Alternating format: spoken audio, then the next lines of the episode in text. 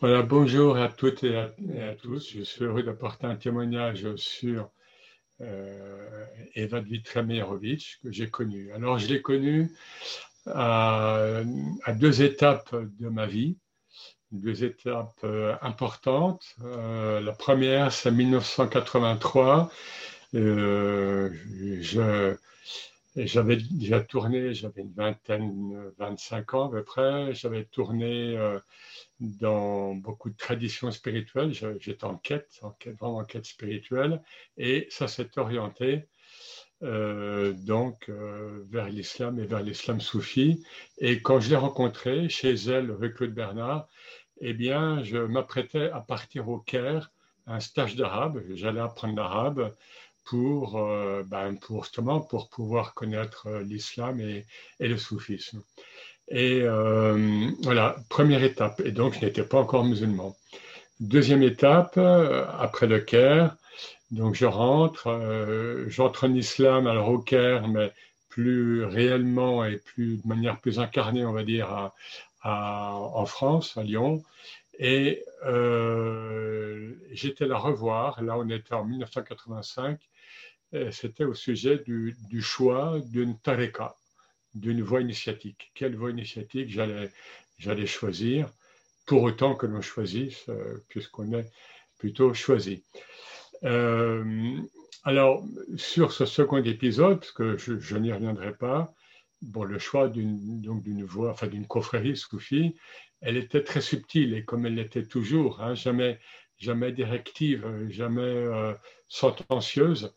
Simplement, ce que je retiens, c'est que elle m'a, elle m'a dit, ben, il faut aller voir. Voilà, elle m'a, je ne veux pas citer de nom. Elle m'a dit, allez voir de ma part. Euh, en fait, elle m'a envoyé vers trois confréries. je crois que j'étais que dans deux. Euh, et euh, toujours est-il que celle dans laquelle je suis maintenant, c'est celle où elle m'a envoyé au début, effectivement, même si je n'ai pas euh, observé de suite. Euh, après, après, je suis parti en Syrie bon, pour d'autres aventures. Voilà, donc, et c'est drôle parce que ça, m'arrive parfois aussi, lorsque des gens me demandent quel tareka, je, je dis, ben, allez goûter. Et en fait, je crois que c'est tout à fait ce qu'elle, euh, voilà, c'était bien sûr dans son esprit. Alors, euh, moi, je l'ai connu donc dans ce fameux appartement dont beaucoup parlent, euh, rue Claude Bernard, hein, euh, à Paris, évidemment. Et je l'ai connu aussi chez son amie Aïcha, une Française convertie qui était dans la Drôme. Et, notamment, on, s'est revu, enfin vu à la Sainte-Baume, ce lieu très particulier en Provence, mais j'y reviendrai. Euh, alors, l'impact qu'elle a eu est important au point que je me suis surpris d'ailleurs à, répondre aux gens qui souvent en pays arabe, en pays musulman, me demandaient qu'est-ce qui vous a amené à l'islam. Euh, je, citais plusieurs euh, facteurs, plusieurs agents, et notamment, souvent, j'ai cité ma rencontre avec Eva. Alors je pense que je serai entre en islam euh, même sans la rencontrer, mais elle était un témoin, un, jalon dans mon cheminement.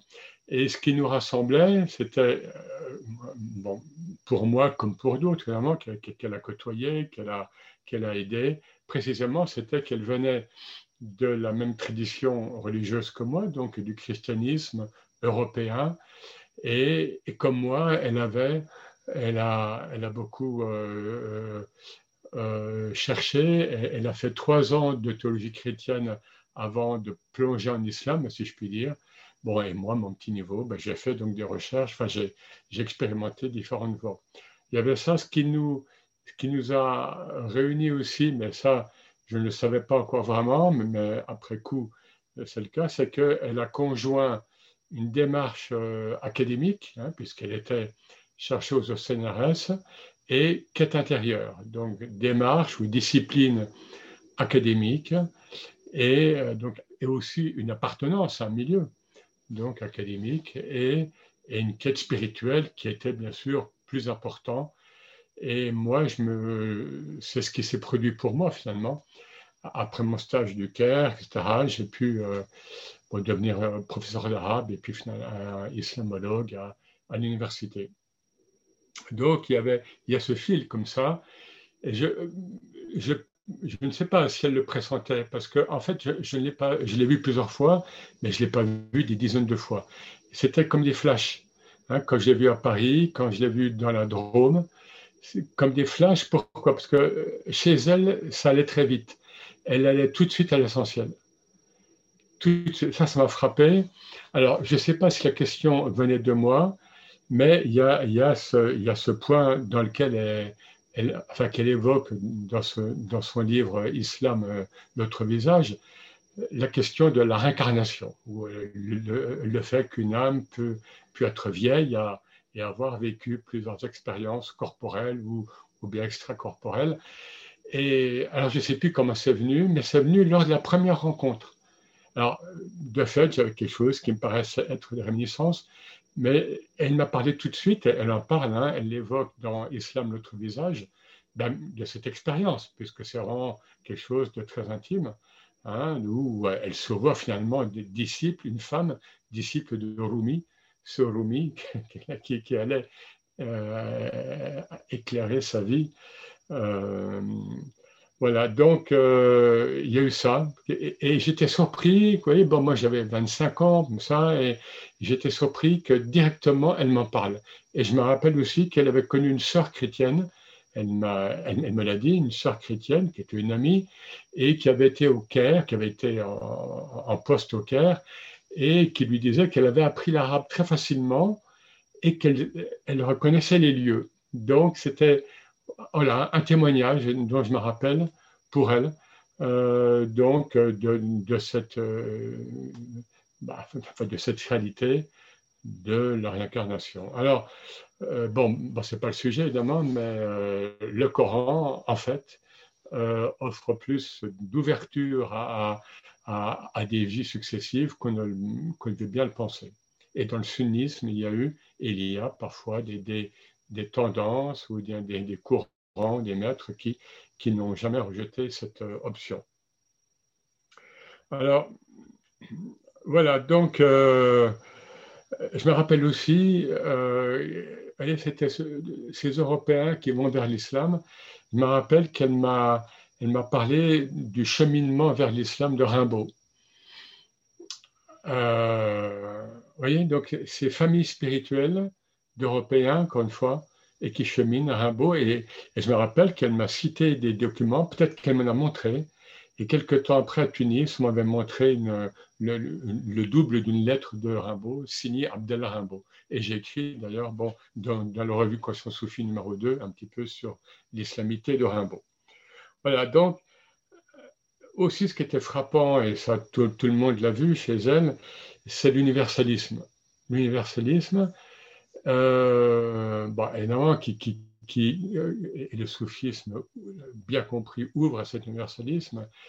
Elle, elle le disait, elle l'écrit, et bon, je pense l'avoir vécu moi à, mon niveau, euh, elle n'a pas renié. Hein, en entrant en islam, encore une fois, elle avait étudié la théologie chrétienne, elle, a eu des, elle venait d'une famille à la fois catholique et protestante, il y avait, voilà, et donc elle, elle n'a rien renié.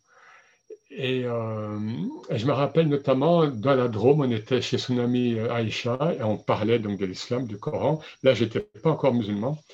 Et elle me dit, vous savez, le Coran se termine par Ennas, donc le dernier mot du Coran, les humains. Hein, euh, donc les humains. Et elle me dit ça pour me dire que voilà, ce Dieu est transcendant, mais il est également très immanent. Et l'islam, c'est notre affaire, c'est l'affaire donc des humains. Et c'était quelque chose qui était tellement. Elle disait ça de manière très naturelle, très simple, très, très. Euh, hein, je pense que beaucoup ont, pu en témoigner. Donc voilà l'impact qu'elle a eu sur mon parcours. Alors, évidemment, c'est peut-être pas tellement original de le dire, mais elle était une grande passeuse, on va mettre ça au féminin, une grande passeuse entre, entre l'Occident et le monde musulman. Et d'ailleurs, quand, euh, quand je l'ai vue donc la première fois avant de partir au Caire, elle qui avait enseigné au Caire, elle m'a donné des adresses de, gens et, de soufis, tout un réseau soufi, euh, égyptiens aussi, des Français qui, euh, soufis qui, qui, vivaient là-bas. Voilà, donc elle, était comme une passeuse, vraiment.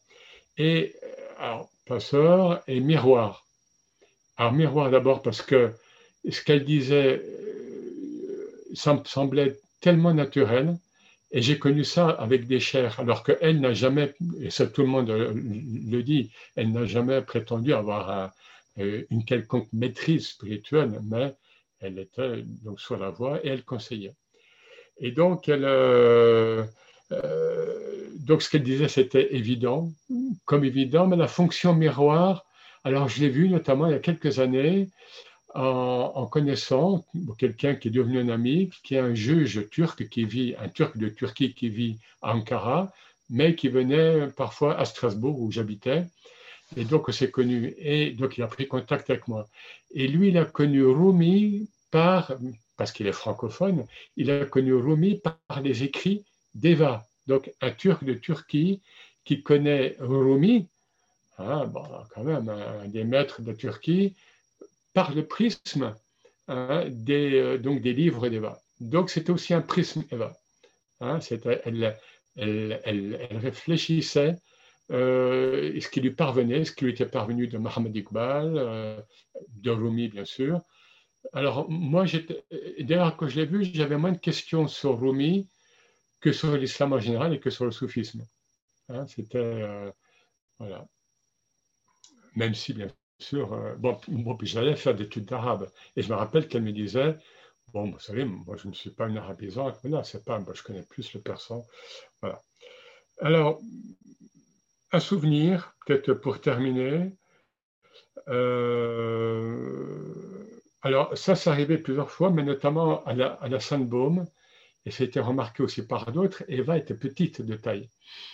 Euh, mais avec une présence très, très, très forte, très, très ramassée, quoi, si je puis dire, et avec un regard euh, pétillant. Alors, pétillant d'intelligence, d'intelligence, euh, euh, disons, intellectuelle, mais d'intelligence du cœur.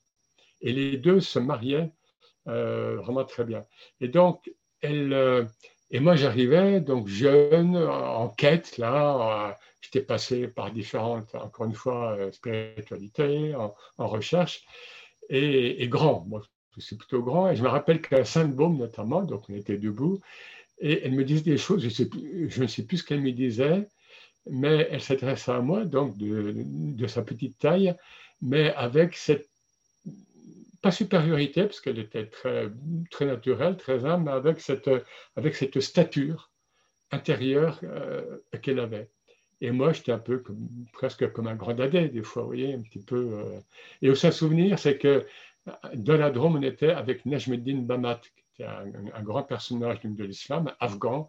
Alors, c'était drôle donc d'aller voir ensemble elle petite, européenne, et Najmuddin Bamat, un, prince afghan, hein, qui, était très grand, très, très, euh, et, et il, ne dépareillait, il ne dépareillait pas du tout. Hein. Il y avait chacune, chacun, voilà, avait sa présence, avait une forte euh, et belle présence. Voilà un petit peu ces flashs euh, que, j'ai, que je peux retenir là. Mais encore une fois, ce que je retiens aussi, et ça m'a presque surpris lorsque je l'ai dit, on m'a encore une fois posé sur la question. Un des facteurs qui m'a fait entrer en islam, c'est cette rencontre avec cette petite femme de taille et grande de, en intelligence, euh, euh, encore une fois intellectuelle si on veut, et intelligence du cœur. Merci à vous.